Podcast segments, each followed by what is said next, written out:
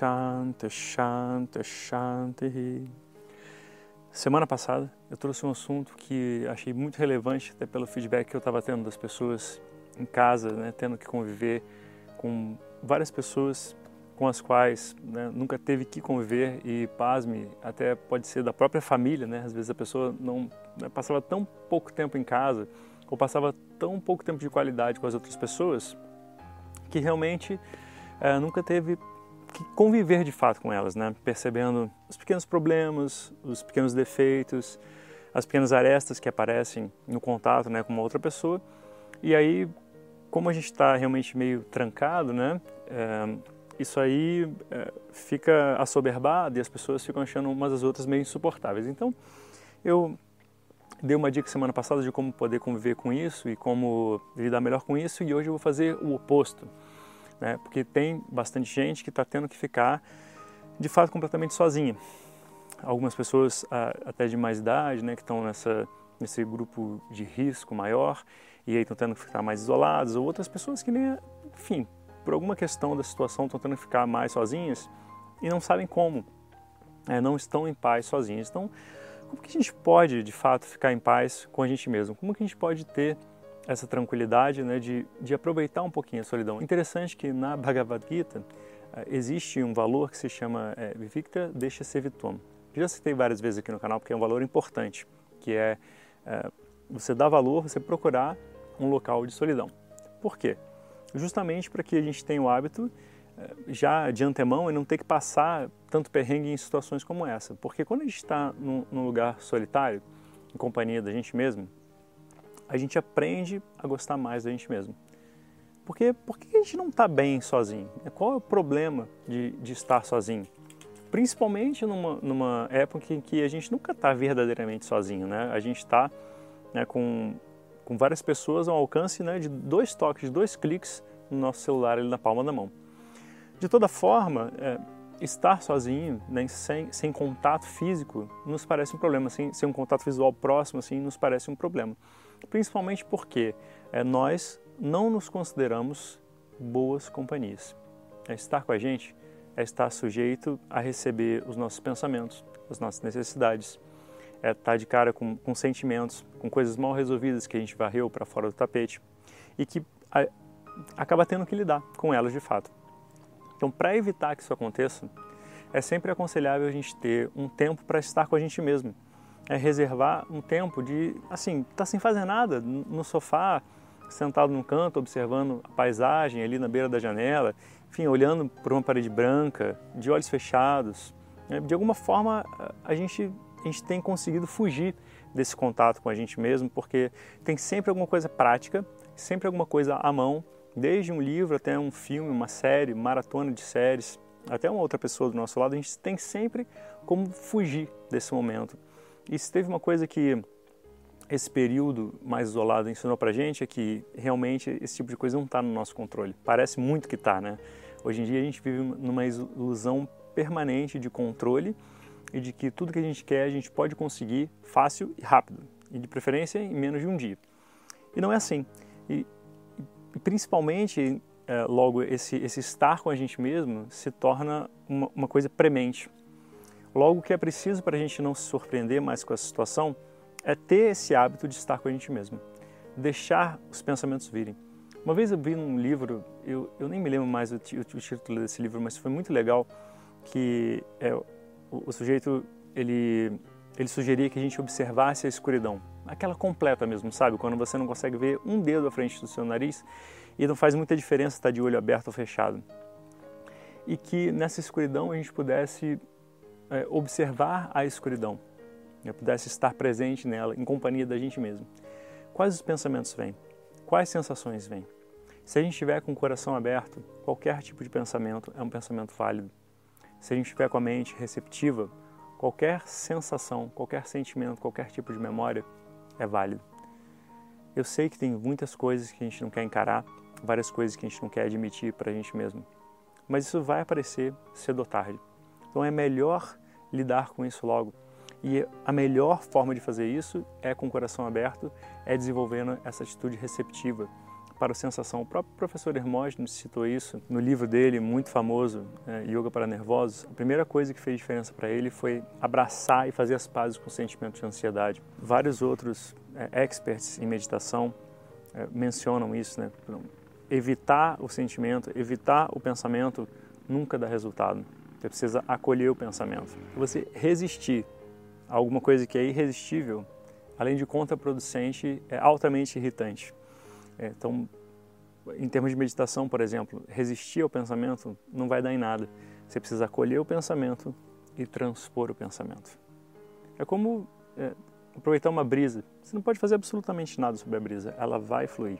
Então você deixa ela passar e segue. Ela pode trazer um certo frio, um certo desconforto, depois vai passar. Sentimentos pensamentos funcionam da mesma forma. Você não pode resistir a eles, de fato. E quanto mais você segurar, Quanto mais você vai varrer para baixo do tapete, daqui a pouco tem um calombo embaixo do tapete e vai ser obrigado a lidar com isso. Muita gente está sendo obrigada a lidar com isso agora, nesse momento, nessa quarentena que já dura né, para muitas pessoas mais de mês. Muitas pessoas que estão sem realmente sair de casa, sem outra possibilidade de encontrar qualquer outra pessoa é, e sofrem com isso. Então é compreensível, então é preciso começar a gerar o hábito de estar consigo mesmo é preciso começar a gerar o hábito da meditação, porque como que a gente espera um resultado diferente de um comportamento que é sempre similar? A gente precisa ser diferente para ter diferente. A gente precisa desenvolver ah, uma nova forma de olhar para o mundo e para nós mesmos. Então, se a gente encarar essa quarentena como apenas como um obstáculo a ser suportado, a gente vai sair dela ainda pior do que entrou, provavelmente. É porque a vontade, né, a sede de fazer tudo que não fez nesse último mês vai ser simplesmente demais, a gente não muda nada. Mas e se isso for visto como uma oportunidade? E se isso, isso for visto como a porta aberta para um outro caminho? Então, estar consigo mesmo é preciso. É preciso acolher os sentimentos, é preciso acolher os pensamentos. É que poder realmente um pensamento tem se você não der a ele? Que poder realmente um sentimento tem se você souber como manejá-lo? Então é, é preciso encarar essas coisas, né? E é preciso tornar a sua mente sua amiga. É preciso tornar você mesmo seu melhor amigo. Cara, você vai ter que conviver consigo mesmo o resto da sua vida. E você é uma pessoa boa, você é uma pessoa digna, você é uma pessoa legal. Você tem problemas, assim como todas as outras pessoas têm problemas. Você não é melhor e nem pior que qualquer outra pessoa. Você é apenas você mesmo. As tuas ações são um reflexo dessa, dessa interiorização que você tem a chance de fazer agora. É, se você passa uma vida reagindo, as suas automações tomam conta. De fato, você não, você não pensa antes de fazer as coisas. E isso sim pode tornar a sua vida mais difícil. Então, essa é uma oportunidade, é uma grande oportunidade de estar consigo mesmo. E, na verdade, é uma, é uma oportunidade muito confortável, de certa maneira, porque na hora que você realmente não tiver aguentando mais, você sempre pode ligar para alguém, você sempre pode, sabe, a pessoa pode aparecer na sua frente. Há 20 e poucos anos atrás, já não dava para fazer isso, né? Tinha que falar com, no telefone. Há cento e poucos anos atrás, não tinha nem telefone. Numa situação semelhante a essa, a gente realmente estaria ilhado em casa. Então a gente realmente tem que criar esse sentimento de gratidão pelo que a gente tem agora que foi o tema da meditação agora no começo da semana, e deixar esse, esse sentimento nos dar força né, e resiliência para segurar a nossa barra enquanto a gente entra nesse processo interno que vale a pena realmente entrar. De fato, o controle da sua vida está com você, com nenhuma outra pessoa. Enquanto você achar que está com uma outra pessoa, ou mesmo com as coisas que acontecem lá fora, ou seja, aconteceu coisas ruins, você fica mal. Aconteceu coisas boas, você fica bem. Enquanto você jogar para fora esse controle sobre o seu estado emocional, seu estado de mente, você vai ser sempre uma vítima das circunstâncias. Eu não sei quanto a você, mas, assim, me parece que ser uma vítima nunca é uma, uma coisa boa, de fato. Por sorte, ser e fazer diferente pode começar agora. Então, por que você não reserva cinco minutinhos, dez minutinhos do seu dia para poder se observar, sentadinho no sofá ou deitado na sua cama? sempre deitado na cama, perigo é dormir, né? Mas enfim, cada pessoa tem a sua preferência. Meditação eu já não recomendaria fazer deitado realmente, mas enfim, sentar ou deitar, fechar seus olhos, na claridade mesmo, na escuridão completa, ver o que, que vem nos seus pensamentos. O que, que eu tenho a realmente temer sobre eles? Todas as memórias que eu deveria ter feito, isso tudo passou, não dá para mudar. Tudo que está para o futuro e que você projeta como sendo uma coisa ruim, por que não projetar uma coisa boa? Se o futuro é incerto, eu posso decidir então o que, que vai vir. E o presente? O presente é isso que a gente tem agora, é né? um grande presente de fato. O que, que eu vou fazer com ele? E aí, observando a tua mente, você se torna amigo da sua mente. Você se torna conhecedor dos caminhos dela. Quais são os modos de funcionamento, né? mais positivos ou mais negativos, naquele determinado momento, com aquele determinado assunto, que todo mundo tem caminhos positivos e negativos na mente, todo mundo tem uh, hábitos positivos e negativos na mente e no corpo. Então, e, e, o seu próprio corpo, aliás? Como que ele acorda de manhã? Como que ele se desenvolve durante o dia? Como que você chega de noite?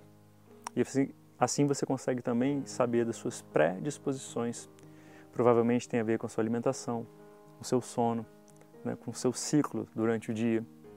É muito importante, isso faz parte também de se conhecer. Imagina se dentro de aqui a três ou cinco dias, daqui a uma semana, ou dez dias somente com esse ato de observação, de auto-observação, você pode estar muito, muito melhor do que você está agora. Então tira esse tempo, né? depois deixa aí, né? Comenta aí embaixo, deixa agora a sua opinião sobre isso. Será que você já tem esse hábito? Será que você já se conhece um pouquinho? Será que você pode usar realmente esse conhecimento de yoga? É porque isso é yoga, né? Aí é que está. Então, o famoso Swadhyaya, auto-observação, auto-estudo. Isso é parte do processo de autoconhecimento que faz diferença na vida de uma pessoa. Então deixa aí sua dúvida, sua observação, vou ficar muito feliz de ler aí embaixo. Hariom.